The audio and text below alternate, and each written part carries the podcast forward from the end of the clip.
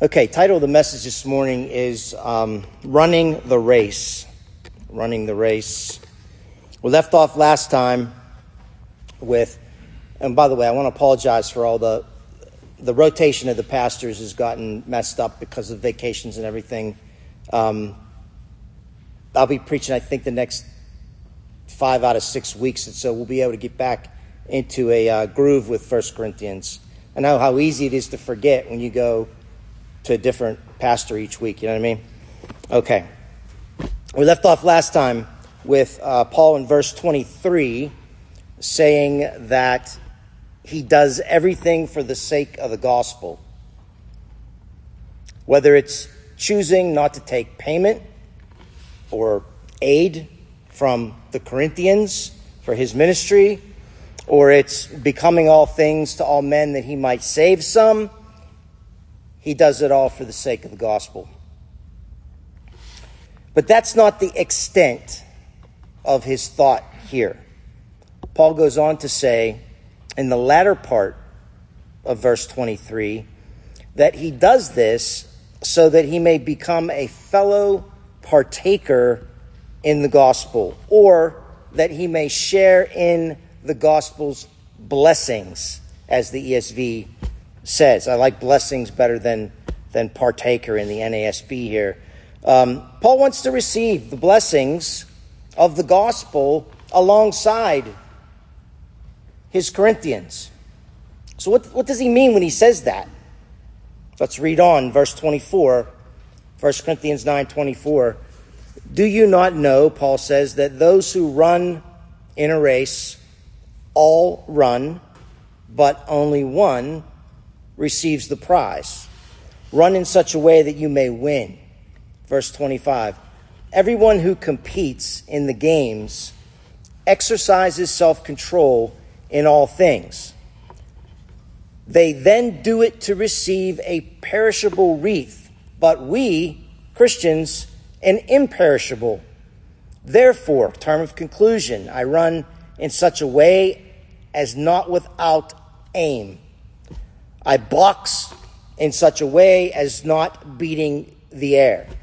But I discipline my body and make it my slave so that after I have preached to others, I myself will not be disqualified. The Apostle Paul is obviously using sports metaphors here, which he knew they would understand since sports was very prevalent in the Corinthian culture. Paul is quick to point out to these Corinthians that they must run the race in such a way so as to get the prize. Everyone does not get a participation trophy. That would have sounded absurd to Paul and to the Corinthians and to all Greeks at that time, especially, as it sounds absurd to most of us here today. Paul instead sharply, sharply, very conveys that Christians must persevere to the end of the race to get the prize, which is what? Eternal life with God, right? I've got news for you. The prize is not 72 virgins as the Muslims say it is. And the prize is not that you get your own planet to rule as the Mormons say it is. The prize is not nirvana through the union of Brahman that the Hindus say can be reached through living many reincarnated lives while accumulating a lot of good karma. And the prize is not liberation or freedom from endless cycles of death, life, and rebirth, like the Buddhists believe. The prize, folks, for the Christian is eternal life eternal life with the tri- triune Godhead, the uncaused cause and the unmoved mover. And that prize can only be achieved one way. One way. No matter what Oprah says, no matter what Dr. Phil says, they both say there are many ways to heaven.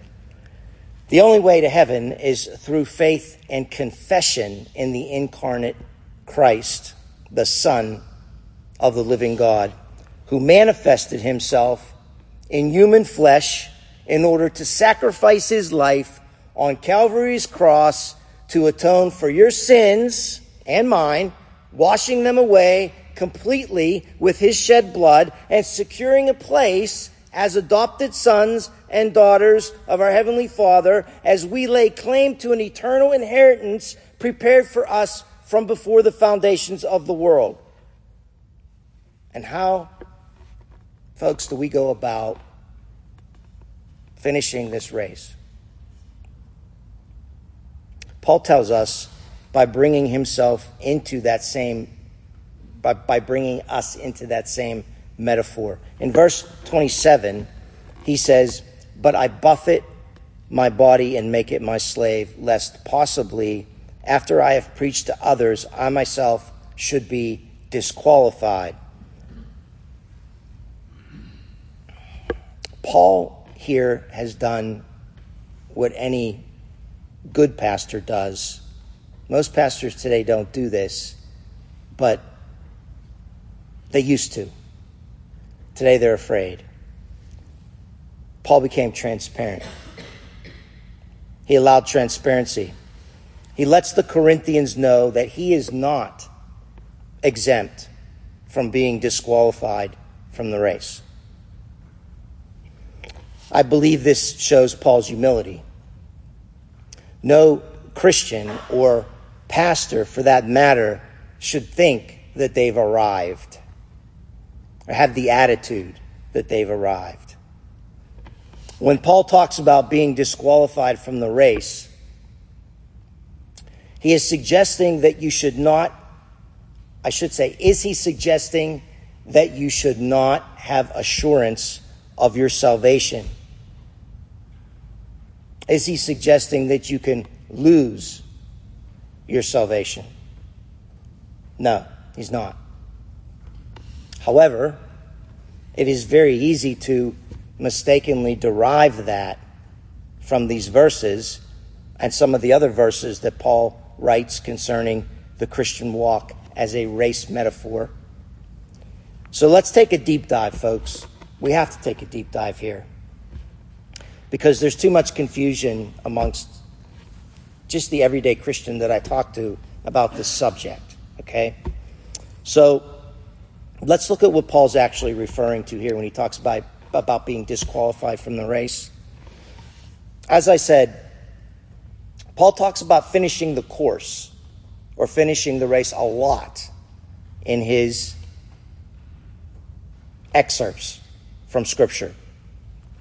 Let's look at a few examples. In Acts chapter 20, verse 24, you don't have to turn there, Paul talks about simply finishing the course. That's the first time that we see it. In Galatians chapter 2, he gets more specific. He says, beginning in verse 1, now remember this, we read this a few sermons ago, and we talked about this a few sermons ago, but not in the context of running a race. We talked about it for different reasons. He says in Galatians 2 1, Then 14 years after I went up again to Jerusalem with Barnabas and took Titus with me also. And I went up by revelation and communicated unto them the gospel which I preach among the Gentiles, but privately to them which were of reputation, lest by any means I should run, or I had run in vain. Now, here Paul's referring to the gospel he was preaching to the Gentiles. More specifically, telling the Gentiles that they didn't need to be circumcised to be saved. Like the Judaizers, remember? The Judaizers were telling them that they did need to be circumcised to be saved. So Paul's basically saying, look, guys, Look, elders in Jerusalem. Look, leaders of the church. Am I preaching wrong? if I'm preaching wrong, the wrong gospel, then I'm running the race in vain. So you guys tell me. That's basically what he was doing in Jerusalem. So in Galatians 5, verse 7, Paul speaks of the same subject and says to the Galatians, You, he's talking to them now, you were running the race so well. Who hindered you? In other words, who crept in and instructed you that you had to be circumcised in order to be saved? You were running the race so well. You believed that you didn't have to be circumcised to be saved. And now these Judaizers have crept in and they've told you that you have to be circumcised. And again, he says, if you're running the race in that way, then you're running in vain by way of a false gospel, right? And he basically says, I'm Johnny on the spot, and I'm here to tell you that you might be disqualified if you continue to run by this set of rules, the rules that the Judaizers have placed on you. Everybody see that? Okay. And remember, here's the most important part. The Judaizers were so effective with their false doctrine that they actually caused Paul, of all people, Paul, two thirds of the New Testament, Paul, to feel the need to go to Jerusalem to run this by the ruling elders. He was questioning himself. So these guys had a lot of influence to get him to second guess himself. I mean, this is, you know, Joe Revelation here. he saw Jesus. And then in Philippians chapter 2, verses 5 and 6, Paul says, Do all things without grumbling or disputing so that you will prove yourselves to be blameless and innocent, children of God, above reproach, in the midst of a crooked and perverse generation, among whom you appear as lights in the world, holding fast the word of life, so that in the day of Christ, the day of Christ, I will have reason, Paul, I will have reason to glory because I did not run in vain or toil in vain. Now, that's a very interesting passage. Paul was saying in verse 16 that if the Philippians hold fast to the gospel, if they finish the race, then he, Paul, will know that he didn't run the race in vain or toil among them in vain. This is the only passage that I'm aware of where Paul equates his finishing the race with those finishing the race that got saved under his ministry. Do you see that? The only passage, I'm going to say it again, where Paul equates his finishing the race with those finishing the race that were saved under his ministry. In essence, he is saying that their salvation and their perseverance to the end of the race, okay, will validate the authenticity of his gospel that he preached to them. Then there's Philippians chapter 3, 11 through 14. It is here that the Apostle Paul says in verses 8 and 10, 8 through 10, he talks about sharing Christ's sufferings and, and death, frankly, his sufferings and his death. Then, beginning in verse 11, Paul says, In order that I may attain to the resurrection from the dead, okay, not that I have already obtained it or have already become perfect. See, Paul doesn't think he's arrived here. He's, he's not so arrogant as to say, eh, race is no big deal. I'll get the prize. Uh-huh. No. He says, not that I've already obtained it or have already become perfect, but I press on so that I may lay hold of that for which also I was laid hold of by Christ. In other words, Christ laid hold of me first. He elected me first. And he says, now I got to run the race so that I'm faithful, so that I finish it and I get the prize that God originally said I could have before the foundations of the world. Verse 13, brethren, he says, I do not regard myself as having laid hold of it yet. Can't get any more clear than that.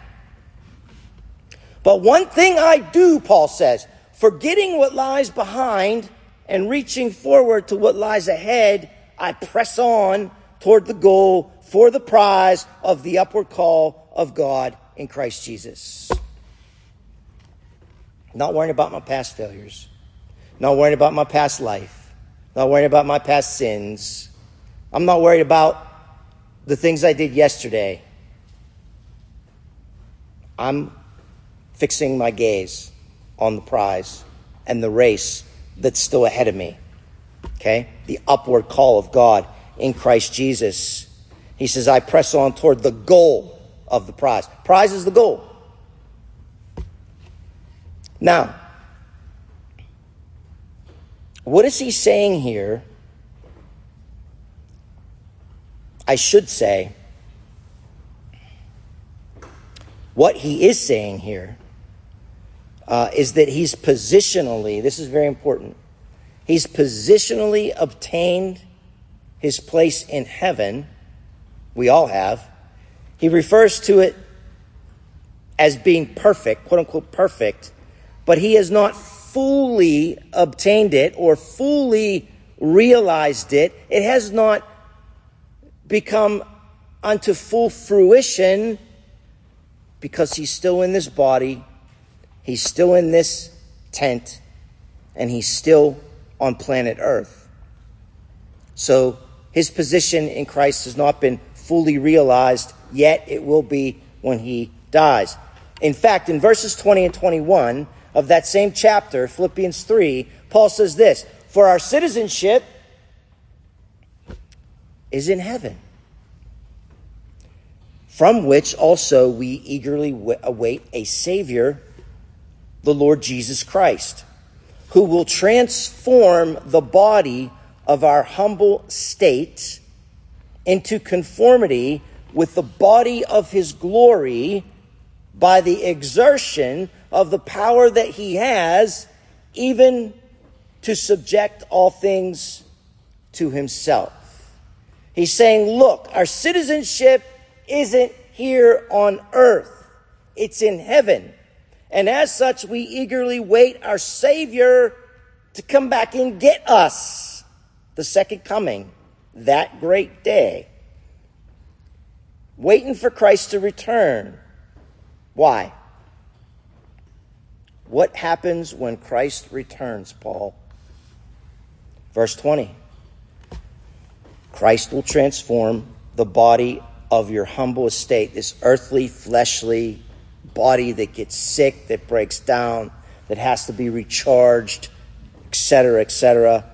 Humble state into conformity with what? The body of his glory. When Jesus rose from the dead, he had a different body. It was a glorified body. Paul's talking about us getting the same body that Jesus has. That's what's been promised to us. Paul is saying that we'll be in a glorified state with Jesus, and the race will be over. The prize of the realization of our salvation will be fully realized in Christ. We will no longer be citizens of the earth and of this fleshly tent that struggles with sin.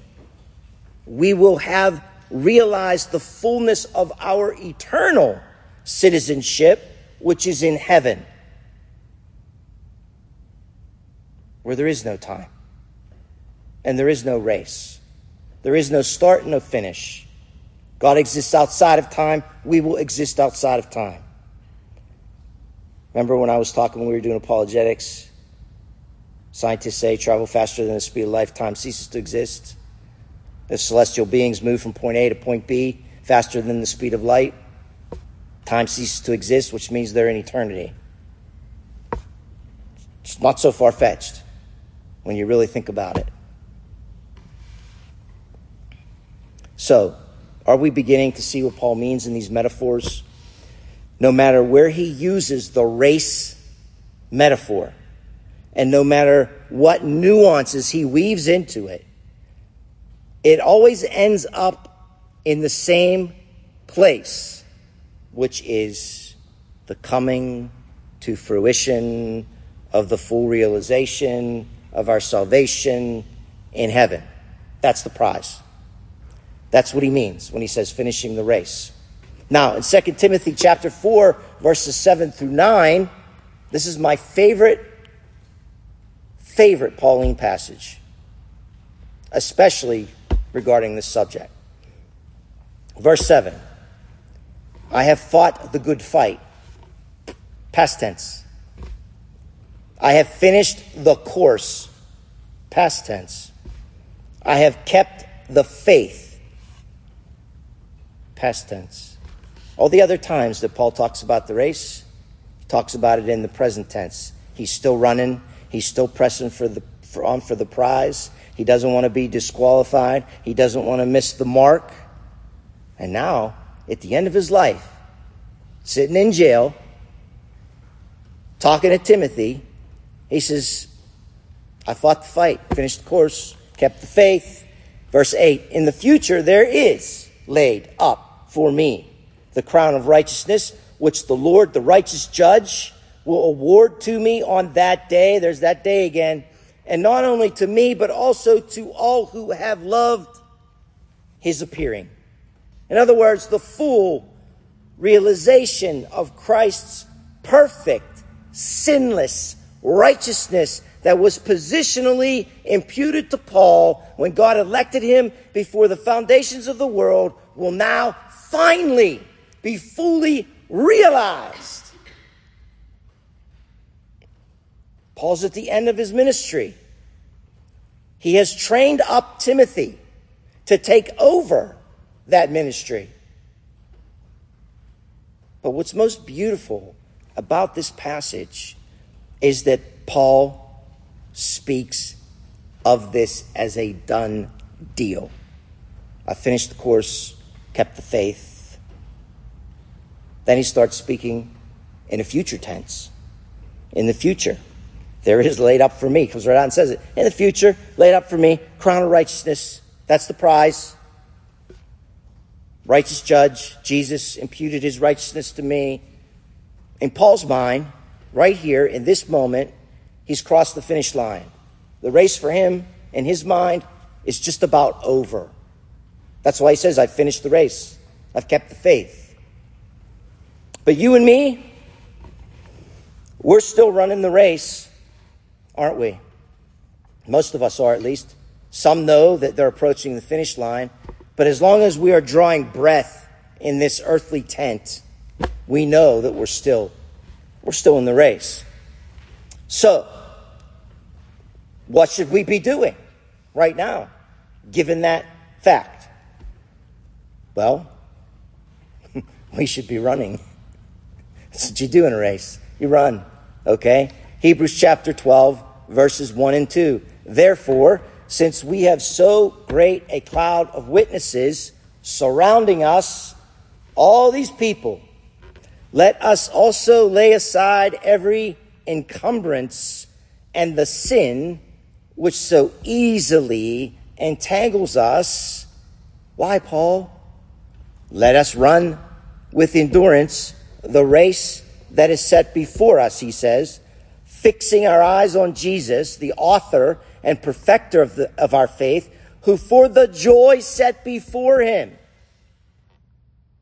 endured the cross, despising the shame, and as he sat down at the right hand of the throne of God, verse 3, consider him, that is Jesus, who has endured such hostility by sinners against himself, so that you will not grow weary and lose heart. You look to Jesus, who endured every suffering imaginable. And by looking at what he endured, and yet he finished the race, you can be motivated by that which motivated him and not grow weary and lose heart and lay aside every encumbrance and the sin which so easily entangles us. When I was prepare, preparing this sermon and chose to include Hebrews 12, verses 1 and 2, I could not help but be struck by the phrase, easily entangles us. It jumped out at me on the page. Should say on the computer screen. Anyway, it reminded me of Hebrews again. Pastor Steve's teaching Hebrews on Wednesday nights, as most of you know. But in the context of chapter 3, where the author of Hebrews is talking about Jesus as our high priest. And he is doing so while talking about the disobedience of Israel. And in verse 10, he says, They, Israel, always go astray in their hearts. That's where it starts with us, doesn't it? How do you get entangled in sin? Why did that jump out at me when I was preparing this? Because we get entangled, he says it right here. The Israelites are the example. We get entangled by sin when we run after other things in our heart and we fix our eyes and our senses on other things besides Christ. That's when we begin to go astray. But when we keep our gaze in the race, fixed on the prize, Christ, we don't go astray. Sin doesn't easily entangle us, does it? Not when you're in the Word and in prayer and in fellowship. Not so easy to become entangled. We're laying aside every encumbrance and the sin which so easily entangles us. So, don't allow yourselves to be like the Israelites and go astray in your hearts. Allow your hearts to meditate upon the author and perfecter of your faith, Christ Jesus, your Lord. Jesus begins to take a back seat in our lives when we entertain covetousness. When we covet things that we shouldn't, when we covet things that we can't have, when we chase after things that God doesn't want us to have, uh, just give me a little bit of candy. I won't gain any more weight. Just give me a little bit of candy. I could cheat this week. Um, just give me five minutes to digest this one little gossip morsel. It goes down so beautifully. I love it. Just let me get away with one little white lie it's just this one time. You know, Rahab, she, she lied and she was blessed by God, and the midwives lied. They were blessed by God. Um, the time that I spend with my neighbor's husband, it's harmless. We're just, we're just friends. I could cheat on my taxes, you know, just this one time. After all, you know, they use my money, they use my tax money to support the National Endowment for the Arts and to, su- to support Planned Parenthood. I'll do godly things with this money I save if I could just cheat this one time on my taxes. So, same thing. I've seen people do it with homeowners insurance. Um, trash a big part of their house, and yeah, call homeowners. Happened some other way than it really happened, and it's called insurance fraud. Um, our hearts go astray, folks. All I'm trying to say. Our hearts go astray. We start out on that tiny slippery slope, and then before we know it, we're like Israel. flying down the side of the mountain with no, no net to catch us. We go right off the cliff. So let's run the race with care. You know why? Because it's for keeps. We're not playing around. This is for real. It's no joke. You could go out here today and get hit with a truck. Hate to be the bearer of bad news, but it happens every day, multiple times a day. Let's talk about the initial question for a moment. Where am I at on time, folks? Oh, I'm good. Okay. I'll actually finish this. Talk about the initial question whether or not you can lose your salvation, right? Everybody, if I had a dollar for every time I heard somebody ask me that question, I could retire comfortably. In many Pentecostal and charismatic denominations, along with the Roman Catholic Church, the Eastern Orthodox Church, the Methodists, certain Lutheran synods, but especially evangelical churches today in America. it is believed that one can be saved and then lose their salvation like your dog loses a tennis ball under the couch. All the denominations that I just mentioned have different ways and different means as to why and how they believe one can lose their salvation. This, they believe, despite the fact that Jesus said in John 6, verses 37 through 40, he said, All that the Father gives me, that's you and me. All that the Father gives me will come to me. And the one who comes to me, I will certainly not cast out. For I have come down from heaven, not to do my own will, but the will of him who sent me. This is the will of him who sent me, that of all, all that he has given me, I lose nothing, but raise it up on the last day. There's that last day again for this is the will of my Father, that everyone who beholds the Son and believes in him will have eternal life, and I myself will raise him up on the last day. So here's the question that many people have. And this is a run on Puritan sentence, so follow me on this, okay?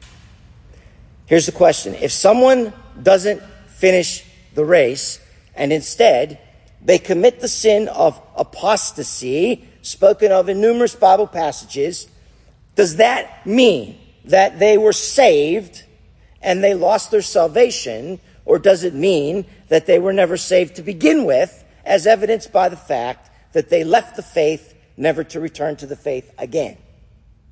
That's the question. And the answer is in what we call the doctrine of the perseverance of the saints. It is those that persevere to the end who are truly saved. And if you don't persevere to the end, if you don't finish the race and obtain the prize that Paul speaks of, that does not mean that you were saved and then you lost your salvation. It means that you were never saved to begin with. Thank you, Ashley. Thank you. Those that commit apostasy, those who walk away from the faith, never to return to the faith again, are those who were never saved to begin with, as evidenced by the fact that they did not persevere to the end. Like Paul alludes to, they were disqualified, that's his word, not mine, they were disqualified from the race because they never finished the race. John says, 1 John 2:19, they went out from us. I'm, I'm going to read this in the amplified version. It's a little bit wordier, but it gives us the essence of the meaning. John says, they went out from us, seeming at first to be Christians, but they were not really of us because they weren't truly born again and spiritually transformed.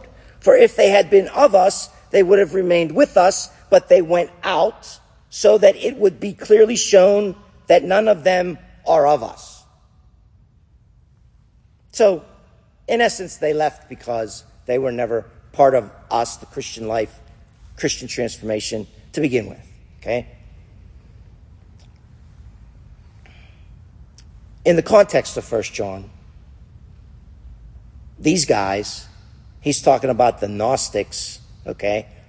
They not only claimed to be Christians, but they were teachers in the church. They were false teachers, but they were teachers. Gnosticism was something that even the early church fathers, all the way up through the fourth century, had to deal with time and time again. Now, Jesus said, on that day, many will say to me, Lord, Lord, didn't we not prophesy in your name and cast out demons in your name and do many mighty works in your name? And then I will declare to them, I never knew you. Depart from me, you evildoers. Matthew 7, 21 through 23. Do you know him, church? Can you say with the Apostle Paul, I have been crucified with Christ, and it's no longer I who live, but Christ lives in me, and the life that I now live in the Son of God, who loved me and gave himself up for me. Galatians 2:20. Did you live your life by faith in the Son of God? Do you live your life now by faith in the Son of God? If you do, the prize is yours when you finish the race. Does that make sense? Now, I know people aren't prone to putting their hands up. Half of our church is on vacation, so only half of you are voting. But uh, does anybody want me to do a whole sermon on the whole losing your salvation, eternal security thing? Show of hands. If you don't, we'll just move on in Corinthians. Okay, everybody's everybody's good? Okay. Um, if you have any more questions, because I just scratched the surface on this subject. I mean, we could do a series, very long series, on eternal security. So if you have any more questions, just call me, come up to me after the service, email me. I'll be glad to answer any questions that you, you have. Let's pray.